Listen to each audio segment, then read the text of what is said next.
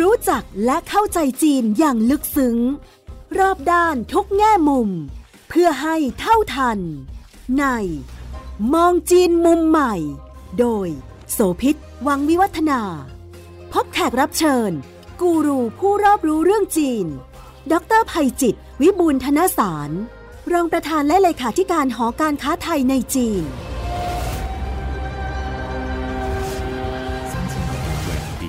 十小时内卸完，每多耽误一小时，就意味着数千美元的损失。只有最棒的港口才能如此高效率的卸货。阳山深水港有十三台。 นี่เป็นส่วนหนึ่งของรายงานจาก CCTV สื่อทางการของจีน เพื่อพูดถึงเรื่องการพัฒนาและการใช้นวัตกรรม ในการขนส่งตู้คอนเทนเนอร์ และการบรรทุกที่ท่าเรือหยางซานในประเทศจีนนะคะ ซึ่งถือเป็นหนึ่งในหมุดหมายของการใช้เป็นท่าเรือที่สำคัญรองรับการขนส่งทางน้ำและทางทะเลในระดับนานาชาติ สวัสดีค่ะคุณผู้ฟัง มองจีนมุมใหม่ทางไทย PBS Podcast วันนี้เราจะคุยถึงเรื่องของจีนกับนโยบายการขนส่งทางน้ำโฟกัสไปที่เซี่ยงไฮ้นะคะซึ่งเป็นเมืองที่ถูกวางเป็นยุทธศาสตร์หลักในการเปิดจีนไปสู่โลกตะวันตก ไม่ว่าจะเป็นศูนย์กลางทางการค้าการเงินการลงทุน แล้วก็การจัด exhibition ครั้งสำคัญสำคัญการประชุมระหว่างประเทศ ทั้งการนำเข้าสินค้า การส่งออกแล้วก็อื่นๆเนี่ยเซี่ยงไฮ้ก็ถูกวางเป็นเมืองด่านหน้าหลายนโยบายใหม่ก็ถูกทดลองที่นี่ วันนี้เราจะขยับไปอีกประเด็นหนึ่งค่ะ เพราะว่าสิ่งที่จีนกำลังทำอยู่เนี่ยไม่เพียงแค่ในด้านของการเปิดประเทศ ทางด้านของเศรษฐกิจและการลงทุน แต่เมื่อมีความก้าวหน้าทางด้านของเทคโนโลยี นวัตกรรมและ AI แล้ว มันก็ถูกเอามาผนวกกันเพื่อทำให้การขยายตัวทางเศรษฐกิจนั้นไปได้ไกล แล้วก็เร็วขึ้นด้วยค่ะ วันนี้เราจะคุยเรื่องจีนกับการขนส่งทางทะเล ดรภัยจิตวิบุลธนสาร รองประธานและเลขาธิการหอการค้าไทยในจีน ท่านเพิ่งจะจัดทริปล่าสุดนะคะไปจีนมาแล้วก็ไปดูงานหลายสถานที่รวมทั้งที่ท่าเรือหยางซานนี้ด้วย แล้วก็จะมาคุยเรื่องนี้กัน สวัสดีครับ สวัสดีคุณโสภิตและแฟนรายการทุกท่านครับดิฉันเกริ่นเบื้องต้นเมื่อสักครู่พูดถึงเรื่องของการขนส่งทางน้ำทางทะเลเนี่ยค่ะถ้าโฟกัสไปที่เซี่ยงไฮ้เนี่ยจริง ๆ ก็ถือว่าเป็นเมืองท่าที่สำคัญเนาะในแง่ของการขนส่งทางทะเลอยู่แล้ว แต่ว่ามันมีอะไรที่เป็นไฮไลท์น่าสนใจเพิ่มเติมโดยเฉพาะการโฟกัสไปที่ท่าเรือหยางซานที่ว่านี้อยากให้อาจารย์เล่าในภาพใหญ่ของในเชิง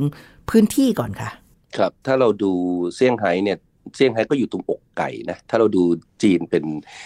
รูปร่างหน้าตาคล้ายๆไก่หันหน้าไปทางซีกตะวันออกหรือซีกขวามือ ตรงนี้ก็เป็นพื้นที่อกไก่ ปรากฏว่าเซี่ยงไฮ้เนี่ยต้นศตวรรษที่ผ่านมาเนี่ยก็ได้รับมอบหมายจากรัฐบาลกลางบอกว่าเอ๊อยากให้เซี่ยงไฮ้เนี่ยเป็น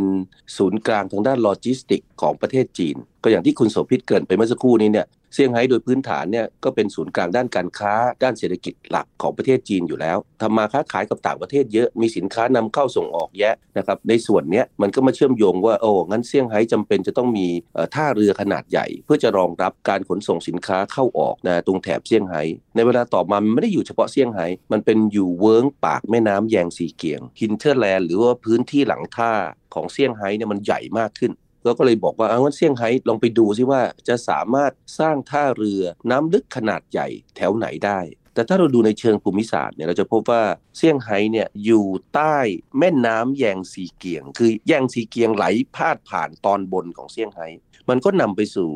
อัตราการตกตะกอนที่สูงมาก เพราะตกตะกอนสูงเนี่ยมันก็กลายเป็นปัญหาสำหรับเซี่ยงไฮ้ เพราะว่าพื้นที่ชายฝั่งทะเลที่อยู่กับพื้นแผ่นดินเนี่ยมันก็จะตื้นเขินเซี่ยงไฮ้ก็บอกว่าโอ้ไปสำรวจดูแล้ว ถ้าขืนก่อสร้างท่าเรือ ริมฝั่งชายทะเลที่อยู่กับแผ่นดินก็จะต้องลงทุนในเรื่องของการขุดลอกร่องน้ำบำรุงรักษาร่องน้ำค่อนข้างสูงมากนะครับ แล้วก็อาจจะไม่เพียงพอต่อการรองรับ เรือขนาดใหญ่ เพราะว่าเขาต้องการรองรับเรือแบบโพสต์พานาแมกเป็น 15 เมตรขึ้นไป ถ้าเป็นบ้านเราก็อ่าไม่มีที่ให้ก่อสร้างนะครับว่าง่ายยกเลิกโครงการไหมนะฮะไอภารกิจที่มอบหมายจากรัฐบาลกลาง แต่จีนก็ไม่ใช่แบบนั้นนะปรากฏว่าเซี่ยงไฮ้ก็สำรวจไปเรื่อยเลยนะจากริมชายฝั่งแผ่นดินก็ออกสู่ท้องทะเลไกลออกไปเรื่อยๆจนกระทั่งไปเจอ เกาะเกาะหนึ่ง ชื่อเกาะหยางซาน เดิมชาวประมงอาศัยอยู่ แต่ปรากฏว่าเกาะนี้อยู่ห่างจากฝั่ง 32.5 กิโลเมตรครับคือจีนบอกว่าอุปสรรคมีคือสร้างใกล้ไม่ได้งั้นก็ลองหาโอกาสคือการไปสร้างไกลไปเลย แล้วเขาจัดการยังไงกับระยะทางที่ห่างกันนะฮะอาจารย์เนี่ยฮะตรงเนี้ยเป็นประเด็นที่น่าสนใจมาก เพราะพอไอ้เกาะที่ว่าได้ระดับความลึกอย่างที่ต้องการ คืออย่างที่บอกละ15 15.5 เมตรนะครับเพื่อรองรับเรือโพสพานาแมกได้คำถามคืออ้าวแล้วเราจะขนสินค้าเข้าออกยังไง จีนก็ตัดสินใจให้ก่อสร้างสะพานขนาด 6 เลนนะจะ 6 ช่องทางจราจรฝั่งละ 3 เลนนะครับอันนี้ก็เริ่มก่อสร้างตั้งแต่ปี 2002 ครับ ใช้เงินลงทุนตอนนั้นไปประมาณ 7,100 ล้านหยวนนะ นี่ยังไม่ได้ก่อสร้างท่าเรือเลยนะ ก่อสร้างเพียงสะพานเพื่อจะเชื่อมจากฝั่งแผ่นดิน ไปยังเกาะหยางซานที่ว่าใช้เวลาก่อสร้างไป 3 ปีเสร็จๆขณะเดียวกันก็เริ่มก่อสร้าง หลังจากนั้นใช่ไหมก็ขนวัสดุไปอะไรไป เริ่มก่อสร้างท่าเรือนะครับ จากนั้นมา ผมเนี่ยตอนนั้นใช้ชีวิตอยู่ที่เซี่ยงไฮ้แรกๆ ผมถือว่าผมเป็นคนไทยแรกๆเลยนะ ที่ไปเริ่มสำรวจท่าเรือแห่งนี้ตั้งแต่สมัยเปิดระยะแรกเลย ระยะที่ 1 ของโครงการ คือเห็นโครงการแล้วเราก็มึนตึ๊บเลย เซี่ยงไฮ้เนี่ยจะมีท่าเรือ ริมแม่น้ำแยงซีเกียงทางตอนเหนือ แต่มันรองรับเรือขนาดค่อนข้างเล็กไว้ง่าย กินน้ำได้ค่อนข้างน้อยhinterland แต่เดิมเนี่ยระยะทาง 30 กิโลเมตร เข้าสู่ศูนย์กลางนะจากท่าเรือเข้าสู่ศูนย์กลางนะของเซี่ยงไฮ้ วันนี้เนี่ยจากศูนย์กลางเซี่ยงไฮ้มาถึงหลิงกังซึ่งอยู่ซีกตะวันออกเฉียงใต้ก็ 70 โลละ ลงทะเลหรือว่าขึ้นสะพานเนี่ยที่เมื่อกี้ผมเรียนไปเนี่ยอีก 30 กว่ากิโล ก็เท่ากับเป็นร้อยกิโลเลยนะครับแต่พอถามเขาอย่างนี้บอกว่าโอ้มันจาก 30กลายเป็น 100 กิโลเมตร ต้นทุนค่าใช้จ่ายในการขนส่งมันก็น่าจะแพงขึ้น แต่เขาบอกว่าเขาไม่ได้สร้างหยางซานแห่งนี้ เพื่อรองรับความต้องการของเซี่ยงไฮ้เท่านั้น แต่เขาต้องการรองรับความต้องการของโลกนะก็เท่ากับว่าท่าเรือแห่งนี้มันจะเป็นเขาเรียกว่าเป็น global transit เป็นท่าเรือที่เรือใหญ่ที่วิ่งเฉพาะท่าเรือหลัก เช่น อาจจะออกจากสิงคโปร์มาเข้าฮ่องกงมาเข้าเซี่ยงไฮ้เข้าต่อไปญี่ปุ่นเกาหลีอะไรอย่างเงี้ยแล้วก็ข้ามไปทางสหรัฐอเมริกาเท่านั้นไม่ไม่ใช่สำหรับสินค้าทั่วไปในภูมิภาคแถบนี้ ครับดังนั้นเมื่อหารเฉลี่ยต้นทุนถึงแม้ว่าระยะทางของสะพาน แล้วก็เส้นทางที่กว่าจะเข้าถึงเขตทางนิคมทางหลิงกังก่อนที่จะกระจายสินค้าไปยังจุดอื่น ถัวเฉลี่ยต้นทุนต่อกิโลหรือต่อ 1 ยูนิตสินค้าก็ถือว่าน่าจะยังถูกกว่า เขาตีโจทย์แบบนี้ใช่ไหมคะครับที่น่าสนใจคือเขาพยายามสร้างระบบนะที่มันพัฒนาที่มันดีขึ้น จนกระทั่งมันเกิดประสิทธิภาพ และต้นทุนค่าใช้จ่ายที่ถูกลงเอาเป็นว่าตั้งแต่เริ่มต้นโครงการเนี่ยนะครับเขาเดินหน้าพัฒนาท่าเรือเป็นระยะระยะเฉลี่ยแล้วทุก ๆ 5 ปีเขาสร้างท่าเรือเฟสที่ 1 ที่ 2 ที่ 3จนกระทั่งตอนนี้อยู่ในระยะที่ 4 เป็นท่าเรือไร้คนขับ ต้องบอกว่าไร้คนนะครับเป็นท่าเรือไร้คน คืออมทั้งท่าเนี่ย ในพื้นที่นะไม่มีผู้คนลงไปเดิน เพ่นพ่านไปช่วยยกขนไปขับรถ ขับราเคลื่อนย้ายสินค้าแต่ประการใด ล่าสุดนี้อาจารย์ก็เพิ่งได้ไปดู ความก้าวหน้าระยะที่ 4 ที่ว่านี้ที่ท่าเรือหยางซานด้วยใช่ไหมคะใช่ครับ ไปดูแล้วประทับใจมากนะเราเห็นการบังคับเครน แล้วคนบังคับเครนไม่ได้อยู่ที่ท่าเรือนะครับ ศูนย์ควบคุมเขาเนี่ยอยู่ที่หลิงกังที่ฝั่งแผ่นดินห ลิงกังตรงนั้นจะอยู่แค่ตรงเอ่อฝั่งแผ่นดิน ซึ่งห่างไปประมาณสัก 30 กว่ากิโลนะคือก่อนก่อนขึ้นสะพานเนี่ย มันจะมีศูนย์ใหญ่ ศูนย์บังคับการใหญ่ของเขาอืมนะครับกำกับควบคุมจากส่วนนั้น สินค้าถูกเครนใหญ่ยกลงจากเรือเสร็จก็มาใส่แคร่ ถ้าบ้านเราเราก็ต้องมีคนขับรถใช่ไหมฮะค่ะไอ้แคร่ที่นี่ก็ไม่มีคนขับรถก็เป็นแคร่ของเอ่อเรียกว่ารถไร้คนขับ ก็วิ่งผ่านเข้าไป สแกนผ่านตู้เอ็กซเรย์สินค้าข้างในนะเพื่อจะให้มั่นใจว่าสินค้าเหล่านี้ไม่มีสินค้าอันตรายอะไรต่างๆ ถูกต้องนะครับผ่านตู้จากนี้เสร็จปุ๊บค่อยวิ่งไปจอดที่พื้นที่ลานวางตู้สินค้า เครนอีกตัวหนึ่งก็จะมาจับและเอาไปวางนะอยู่ในลานวางตู้สินค้าใหญ่อันนี้คำถามคือแล้วเอาแล้วสินค้าเหล่านี้จะเคลื่อนไปไงรถบรรทุกที่วิ่งมานะครับก็จะวิ่งเข้ามา แล้วก็จะไปกดรหัสตู้ นะครับ ว่าใช้ตู้อะไรตู้ไหนหมายเลขที่เท่าไหร่อืมไอ้เครนที่อยู่ในพื้นที่ลานวางตู้เนี่ยก็จะไปหยิบตู้สินค้านั้น แล้วก็เคลื่อนไปวางที่รถบรรทุก รถบรรทุกก็คุณก็ไม่ต้องไปลงรถลงลาเลยอยู่บนรถพอเครนเอาตู้สินค้ามาวางที่แคร่ด้านหลังเสร็จ ก็สามารถขับรถกลับเข้ามีจากตัวท่าเรือหยางซานที่ว่าเข้าไปที่พื้นที่หลิงกังเข้าไปที่ศูนย์กระจายสินค้านะฮะค่ะแล้วก็บริหารจัดการจะเปิดตู้จะทำอะไรต่างๆ หรือกระจายสินค้าไปในพื้นที่ไหน ไม่มีคนขับรถบรรทุก หมายถึงระหว่างเส้นทางจากหลิงกังตรงต้นต้นทางสะพานไปจนถึงในท่าเรือ แต่ว่าการบริหารจัดการภายในพื้นที่ หรือการไปกดรหัสหมายเลขตู้หรืออื่นใด ยังต้องมีคนอยู่ไหมคะอาจารย์ หรือว่าปลอดคนทั้งหมดเลยณณขณะนี้เนี่ยระบบเนี่ยยังเป็นแบบไฮบริดแบบคู่ขนานท่าเรือระยะที่ 1 2 3นะยังเป็นท่าเรือแบบที่ต้องมีคนบริหารจัดการ แต่ท่าเรือเฟส4เนี่ยไม่มีคน แต่รถที่มาใช้ขนเนี่ยก็จะเป็นลูกผสมระหว่างทั้งรถปกติที่มีคนขับนะและรถไร้คนขับนะครับ ตอนที่เราไปเนี่ยรถไร้คนขับก็ก็จะกำหนดไว้ให้วิ่งเลนขวาสุดเขาเขียนตัวหนังสืออยู่บนถนนเลยนะว่านี่เป็นเลนสำหรับรถไร้คนขับ รถบรรทุกไร้คนขับ ถ้า เป็นรถบรรทุกไร้คนขับ การสื่อสารของรถและระบบการควบคุมติดต่อเนี่ยวันนั้นไม่มีคนใครใครไปลงไปกดพอมันไปถึงมันส่งสัญญาณบอกเลย ไอ้เครนก็จะรับข้อมูลข่าวสาร แล้วก็ไปหยิบตู้คอนเทนเนอร์มาวางใส่รถไร้คนขับ พอทุกอย่างเสร็จเรียบร้อยก็ขับเข้ามาในพื้นที่หลังท่าตรงบริเวณศูนย์กระจายสินค้าที่หลิงกังบนฝั่งแผ่นดินครับ แสดงว่าช่วงนี้เป็นช่วงเปลี่ยนผ่านที่ก็กำลังผสมผสมกันอยู่แหละที่อาจารย์บอกว่าไฮบริดแต่นั้นแปลว่าแนวโน้มทิศทางของการพัฒนาตัวท่าเรือนี้ตอบโจทย์ 2 อย่าง เรื่องหนึ่งก็คือว่าเป็นการขนส่งหรือการบรรทุกสำหรับท่าเรือน้ำลึก เรือโดยสารที่มีขนาดใหญ่มาก ซึ่งหมายความว่าเป็นการขนส่งระหว่างประเทศที่ระยะทางไกลขึ้น กับส่วนที่ 2 ก็คือว่าทิศทางที่จะเกิดขึ้นสำหรับการบริหารจัดการท่าเรือนี้ แนวโน้มในอนาคตก็คือนำไปสู่เรื่องของนวัตกรรมใหม่ ๆ ที่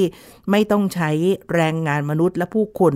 ไปมีส่วนเกี่ยวข้องในเชิงของพื้นที่ปฏิบัติการและจะเฉพาะการควบคุมจากที่ศูนย์ ซึ่งอยู่ที่หลิงกัง ไม่ต้องไปอยู่ในพื้นที่ของท่าเรือโดยตรง เป็นทิศทางนี้นะคะใช่ไหมอาจารย์ ครับ อันนี้เป็นสิ่งที่ที่ต้องบอกว่าเป็นทิศทางในอนาคตที่หลายคนมองอยู่นะ แต่ถ้า ท่านผู้ชมผู้ฟังบอกว่าเดินทางไปดูท่าเรือที่ไหนเนี่ย เราอาจจะนึกภาพออกว่าโอ้ท่าเรือเนี่ย เวลาไปยิ่งบ้านเรานะ แดดเปรี้ยงเลย บางทีหน้าฝนฝนก็ตก ความลำบากยากเย็นในการกำกับควบคุมเคลื่อนย้ายสินค้าโอ้มันวุ่นวายมากเลย แต่พอมันเป็นระบบอัตโนมัติแบบนี้ มันสามารถให้บริการแบบ 24ทับ7นะก็คือ 24 ชั่วโมง 7 วันต่อสัปดาห์ โดยไม่มีปัญหาความเหน็ดเหนื่อยของของพนักงาน ความอ่อนล้าของพนักงานแต่อย่างใด มันจะมาแก้โจทย์อันนี้ด้วย เพราะที่ผ่านมาเราใช้มนุษย์กันอยู่ในปัจจุบันถ้าในเมืองไทยก็ท่าเรือแหลมฉบังท่าเรือที่คลองเตยจะมีคอนเทนเนอร์เยอะๆหรือใดก็ตาม การบริหารจัดการงานน่ะส่วนใหญ่แล้วก็จะเป็นเฉพาะช่วงเวลากลางวัน ถ้าจะเป็นตอนดึกก็จะมีข้อจำกัด หรือการต้องเพิ่มขั้นตอนในการทำงานอีกขั้นหนึ่ง แต่ว่าถ้าเป็นไม่ต้องมนุษย์เนี่ยประสิทธิภาพหรือปริมาณมันก็จะมีโอกาสที่จะได้เพิ่มมากขึ้นด้วย ถูกต้องครับ ที่สำคัญอีกอันหนึ่งที่เรานึกไม่ถึงนะคือพอเขาใช้ระบบนี้เนี่ยเขาพบว่าไม่เพียงแต่ประสิทธิภาพ แต่ยังมีความแม่นยำถูกต้องร้อยเปอร์เซ็นต์คือ human error ไม่มี คือเวลาเอาคนไปหยิบเอ่อคอนเทนเนอร์นู่นนี่อาจจะผิดพลาดเกิดอุบัติเหตุบ้าง หยิบตู้คอนเทนเนอร์ผิดบ้าง แต่เครื่องจักรเครื่องมือเหล่านี้ที่มันเป็นระบบอัตโนมัติไม่มีปัญหาครับ ความอัจฉริยะหรือความฉลาดของมันเนี่ยนะมีความแม่นยำสูง ความผิดพลาดของเขาจากเดิมซึ่งอาจจะมีอยู่ 2-3%กลายเป็นศูนย์ทันที แต่ต้องอยู่บนเงื่อนไขว่าจะไม่มีปัญหาหรือว่ามีความผิดพลาดเกิดขึ้นจากการวางระบบตั้งแต่ต้นถูกไหมฮะคือถ้าระบบแต่ต้นเนี่ยป้องกันเรื่องของความเสี่ยงอุบัติเหตุอื่นใดทั้งหลายได้แล้ว ก็มั่นใจได้ว่าปลายทางไม่มีปัญหาแน่คนอาจจะยังมองอยู่ว่า เอ้ย รถไร้คนขับ ถึงแม้ว่าจะมีเลนเฉพาะอื่นใดก็ตามมันจะมีโอกาสเสี่ยงจะเกิด error มีอุบัติเหตุ หรือจะควบคุมยังไงกับรถที่สัญจรในพื้นที่ในบริเวณเดียวกัน เขามีมาตรการที่จะป้องกันความเสี่ยงตรงนี้ยังไงบ้างคะอาจารย์โอ้อันนี้น่าสนใจมาก เขากลับพบว่าตั้งแต่เขาเริ่มทดลองใช้รถไร้รถบรรทุกไร้คนขับนะบนสะพานแห่งนี้นะ ไม่เคยมีอุบัติเหตุเกิดขึ้น นะรถบรรทุกเหล่านี้เนี่ยไม่เคยวิ่งเกินกว่าความเร็วที่กำหนด สะพานที่เชื่อมระหว่างหลิงกังไปที่ท่าเรือเนี่ยกำหนดความเร็วไว้ที่ 80 กิโลเมตรต่อชั่วโมงนะพอก็ตั้งความเร็วเขาก็ไปกำหนดตัวรถบรรทุกไร้คนขับ ไม่ให้วิ่งความเร็วเกินนี้ ขณะเดียวกันแน่นอนในบางช่วงเนี่ยมันก็อาจจะมีรถที่ชะลอตัวถูกไหมฮะก็มีรถอื่นวิ่งอยู่ในบริเวณใกล้เคียงพอรถเริ่มหนาแน่นเนี่ย เซ็นเซอร์ที่จับเขาก็จะชะลอความเร็วโดยอัตโนมัตินะเพราะนั้นก็ทำให้คือบางทีรถที่ใช้มนุษย์ขับควบคุมเนี่ยอาจจะประสบอุบัติเหตุ แต่รถที่ใช้รถทุกไร้คนขับเหล่านี้นะมันเหมือนกับมันมีเซ็นเซอร์ มันรู้ภัยล่วงหน้าระยะไกลพอมันเห็นข้างหน้าเริ่มชะลอตัวเริ่มมีปัญหา อาจจะเกิดอุบัติเหตุเกิดขึ้นหน้า มันชะลอความเร็วตรงเนี้ยมันก็ไปเชื่อมโยงกับไอ้ส่วนที่ว่า อ๋อ แสดงว่าสะพานแห่งนี้ ถูกสร้างขึ้นโดยมีระบบการสื่อสาร ระหว่างจุดต่างๆ บนถนนกับตัวรถบรรทุกไร้คนขับด้วย คุณกำลังฟัง มองจีนมุมใหม่ ทางไทย PBS Podcast ดูสภาพของการจราจรหรือเป้าหมายของการใช้งานแล้ว โอกาสที่รถจากภายนอกหรือรถที่ไม่เกี่ยวข้องกับการขนส่ง ก็ไม่น่าจะมีปริมาณมาก เพราะว่าถ้าถูกวางกรอบเอาไว้ว่า ถ้าเรือหยางซานคือพื้นที่สำหรับการขนส่งที่เป็นระบบ global หรือนานาชาติแล้วเนี่ยก็คงจะไม่ได้เป็นคนทั่วไปที่เข้าไปเท่าไหร่นะฮะอาจารย์ ใช่ครับ 99%ก็จะเป็นรถบรรทุกที่ใช้ในการขนส่งตู้คอนเทนเนอร์ที่เรากำลังพูดกัน อีก 1%ที่เหลืออยู่อากาศจะเป็นรถของพนักงานเจ้าหน้าที่รวมทั้งทีมศึกษาดูงานอย่างพวกเราที่เราไปดูงาน ไม่ค่อยมีรถภายนอกเข้าไป อีกอย่างมันเป็นพื้นที่ควบคุมครับ คนภายนอกทั่วไป ไม่ใช่ขับรถไปเที่ยวท่าเรือเหล่านี้ได้นะครับก็จะถูกคุมเข้มจะมีด่าน นะเป็นระยะระยะ ภาพเหล่านี้อาจารย์เคยนึกถึงหรือ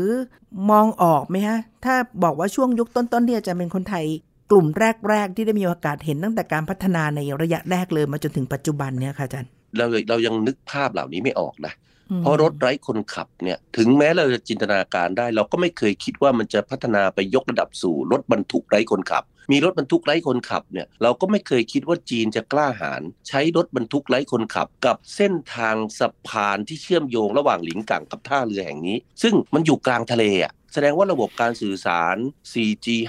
5G ต่างๆ ตลอดเส้นทางเหล่านี้ต้องมีความเสถียรสูงมาก คือมันไม่ใช่รถวิ่งไปแล้วบอกเฮ้ยระบบการสื่อสารขัดข้องไปจอดกลางสะพานอะไรเงี้ยเออผมก็ถามเขาว่านะ แล้วระยะที่ 5 จะมีอะไรเกิดขึ้นถ้าเรือนักท่าเทียบเรือทั้งหมดณขณะนี้เนี่ยจะอยู่ทางด้านซีกใต้ของเกาะคือหมายว่าทางตอนล่าง ถ้าเราเข้าไปเนี่ยก็จะอยู่ด้านฝั่งขวามือทั้งหมด พื้นที่ฝั่งซ้ายมือยังไม่ได้พัฒนาเขาบอกว่าพื้นที่สั่งฝั่งซ้ายมือ ซึ่งอยู่ทางตอนเหนือเนี่ยก็จะเป็นพื้นที่สำหรับเฟสห้าหรือระยะที่5ในอนาคต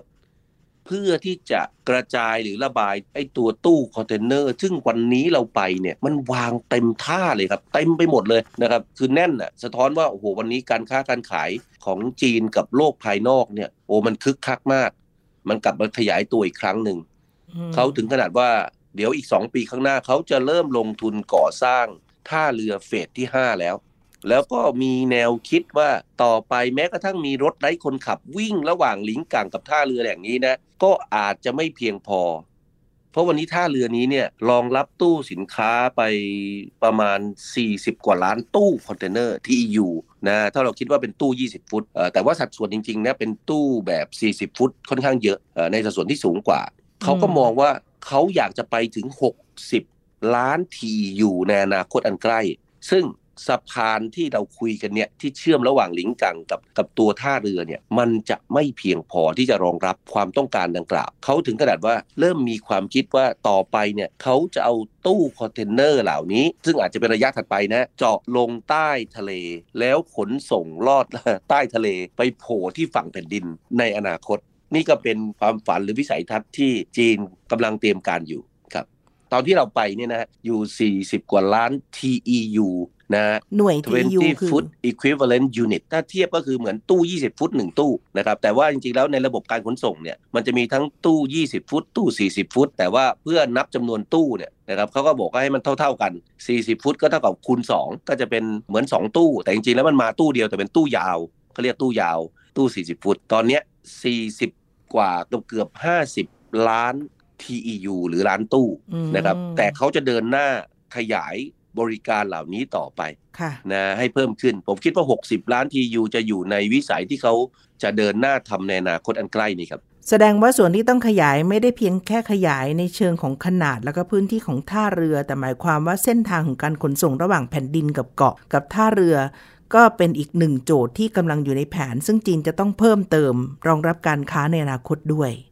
แล้วก็สะท้อนว่าเซี่ยงไฮ้เนี่ยก็จะยังคงความสำคัญของการเป็นศูนย์กลางโลจิสติกของจีนที่เชื่อมกับโลกภายนอกค่ะอีกส่วนหนึ่ง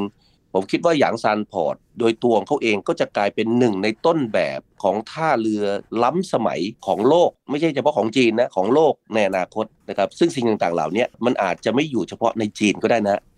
จีนปกติเวลาคิดค้นทดลองทำอะไรขึ้นมาใหม่ เมื่อลองใช้จนสำเร็จแล้วก็ได้ผลจริงแล้ว ระยะต่อไปก็คือทำขาย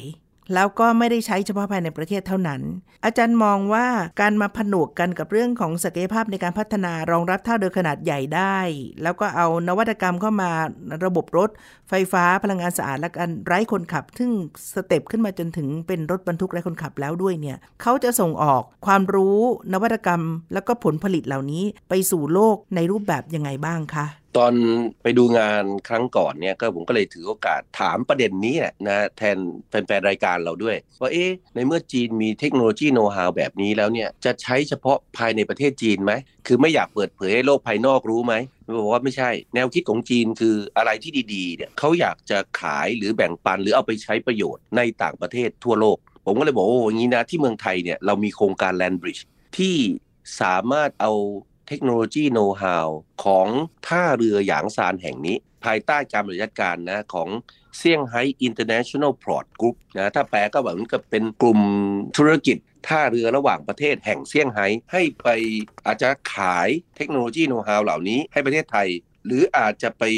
ลงทุนร่วมมือกับประเทศไทย ในการพัฒนาท่าเรือสองฝั่งทะเลของเรา คือฝั่งอันดามันกับฝั่งอ่าวไทยนะครับที่จะเกิดขึ้นในอนาคตภายใต้โครงการแลนบริดจ์นะครับอืมแล้วในระหว่างเส้นทางเหล่านั้นจะเป็นรถไฟจะเป็นรถไร้คนขับรถบรรทุกไร้คนขับ หรืออะไรก็ตาม เราก็สามารถพัฒนาสิ่งต่างๆเหล่านี้ โดยเรียนรัดหรือใช้ประโยชน์จากเทคโนโลยีโน้ตฮาวที่เขามีอยู่ได้ ทางฝั่งจีนบอกว่ายินดีอย่างยิ่ง เพราะว่าเอ่อ ด้วยความใกล้ชิดกันระหว่างไทยจีนที่มีอยู่เนี่ยเขาก็มองว่าสิ่งที่เกิดขึ้นกับประเทศไทยดีกับประเทศไทย ท้ายสุดก็จะดีกับประเทศจีน แล้วก็จะทำให้ความใกล้ชิดระหว่างไทยจีนแนบแน่นยิ่งขึ้นครับ ต้องพูดว่าโครงการ Land Bridge หรือว่าในชื่อก่อนหน้านี้ที่มีความพยายามมาอย่างต่อเนื่องหลายสิบปี ก็คือการพยายามจะให้มีคลองไทยลัดข้ามระหว่าง ทะเลอันดามันกับอ่าวไทยเนี่ยอย่างต่อเนื่อง และจีนก็เป็นหนึ่งในประเทศที่ให้ความสนใจเรื่องนี้มากค่ะ คุณผู้ฟัง หลายปีก่อนนะคะ ตอนที่นวัตกรรมของจีนยังไม่ล้ำขนาดนี้ดิฉันก็รับทราบมาว่า มีกลุ่มนักวิชาการ ผู้ที่สนใจศึกษาถึงขนาดลองวางเส้นทางมากกว่า 10 เส้นทางมากกว่า 10 ความเป็นไปได้ ในพื้นที่ทางภาคใต้ของไทยที่ต้องการจะมาลงทุนค่ะ เพราะฉะนั้นตอนนี้เนี่ย พอมีนวัตกรรมล้ำขึ้นมาอีกขั้นหนึ่งก็แน่นอนว่า Land Bridge ในประเทศไทยเนี่ยน่าจะเป็นหนึ่งในหมุดหมายที่จีน แล้วก็กลุ่มทุนของจีนรวมทั้งรัฐบาลจีนเองด้วยก็คงจะไม่ได้ละเลย ทีนี้มันเป็นโจทย์สำคัญล่ะค่ะอาจารย์ว่าแน่นอนเขาจะมาพร้อมทั้งทุน ศักยภาพความรู้เทคโนโลยีทำยังไงคะสำหรับไทยเองถ้ามองว่าเป็นโอกาสนะ เราจะทำให้เราเนี่ยสามารถได้ประโยชน์อย่างเต็มที่โดยที่ไม่ได้เป็นแต้มรอง หรือว่าจะเสียเปรียบในเชิงของการดีลมีโอกาสจะเกิดขึ้น แล้วก็รัฐบาลนี้ก็หนุนอยู่พอสมควรทีเดียวค่ะ ตอนที่เราไปดูงานครั้งนี้เนี่ยก็มีผู้แทนของกระทรวงคมนาคมไปด้วยนะ ของหลายกรมด้วยกัน กรมเจ้าท่ากรมรางกรมทางหลวงชนบทคนเหล่านี้ก็ให้ความสนใจแล้วก็สอบถามคำถามในแง่มุม ในส่วนที่เกี่ยวข้อง ผมคิดว่าในแง่ของความได้เปรียบเสียเปรียบเนี่ยมันก็ขึ้นอยู่กับไส้ในละความพร้อมของเรา ว่าเราต้องการจะพัฒนาความร่วมมือในรูปแบบไหน ทั้งฝั่งจีนที่น่าสนใจคือฝั่งจีนเนี่ยเขาเปิดกว้างเรื่องความร่วมมือ แล้วแต่เราเลยเขาอยากร่วมมือนะคือคำว่าร่วมมือเนี่ยคือมันมาจับมือกัน ถ้าเราไม่เห็นด้วยกับรูปแบบ ของเขาแน่นอนความร่วมมือมันก็ไม่เกิด หรือเขามองว่ารูปแบบความร่วมมือเนี่ยที่เหมาะสมเนี่ยมันสามารถปรับเปลี่ยนประยุกต์ใช้ในรูปแบบไหนได้ มันก็ล้วนแต่เป็นประโยชน์ เพราะเนื้อแท้ของมันเนี่ยคือระบบของการบริหารจัดการที่ดีมีประสิทธิภาพและล้ำสมัยตรงเนี้ยค่ะนะผมคิดว่าเป็นสิ่งที่เราจะได้รับประโยชน์มากอืมแล้วมันจะนำไปสู่เรื่องของประสิทธิภาพ ความแม่นยำนะในการให้บริการต้นทุนค่าใช้จ่ายในการให้บริการ เคลื่อนย้ายตู้ สินค้าระหว่างสองฝั่งทะเลเนี่ยมันก็จะทำให้มีต้นทุนที่ต่ำลงนะครับอืมต้นทุนเราต่ำเราก็จะสามารถแข่งขันได้ เรือก็อยากจะมาเทียบท่า ผู้บริโภคในปลายทางท้ายที่สุด ก็ไม่ต้องจ่ายตังค่าโลจิสติกต่างๆ ที่แพงขึ้นนะผมว่าอันเนี้ยเป็นเป็นทิศทางที่จีนมองสิ่งต่างๆ เหล่านี้คล้ายคล้ายกันคล้ายคลึงกับเรา เขาก็อาจจะมาเป็นลูกค้าเราด้วยนะ สินค้าเหล่านี้มันอาจจะเคลื่อนย้ายไปที่จีน หรือจากจีนก็อาจจะมาเคลื่อนย้ายผ่านแลนด์บริดจ์ของเรา ในเชิงนโยบายของการขนส่งทางทะเลหรือทางน้ำของจีนนะคะเขาพัฒนาขึ้นมาอีกขั้นหนึ่งในแบบนี้แล้ว โดยมีกรณีศึกษาของท่าเรือหยางซานเนี่ยอาจารย์มองว่าจีนจะจะไปต่อ ในแง่ของการผลักดันเรื่อง การขนส่งทางน้ำเนี่ยให้มันไปสู่โลกระหว่างประเทศที่มันไกลกว่าเดิมแบบไหนบ้างคะ หลายด้านครับ นอกจากทางด้านความทันสมัยของระบบดิจิตอลที่เราคุยกันไปแล้วเนี่ยวันนี้อย่างท่าเรือหยางซานเนี่ยเขาก็ประกาศว่าเขาเป็น Green Port คือเป็นท่าเรือสีเขียวแหล่งพลังงานที่เขาใช้เนี่ยนะล้วนแล้วแต่เป็นแหล่งพลังงานที่เป็นมิตรต่อสิ่งแวดล้อม เช่น ระหว่างทางที่เราขึ้นรถไปตามสะพานที่ทอดยาวไปถึงตัวท่าเรือเนี่ยนะสองฝากฝั่งเนี่ยก็เต็มไปด้วยกังหันลมนะที่ผลิต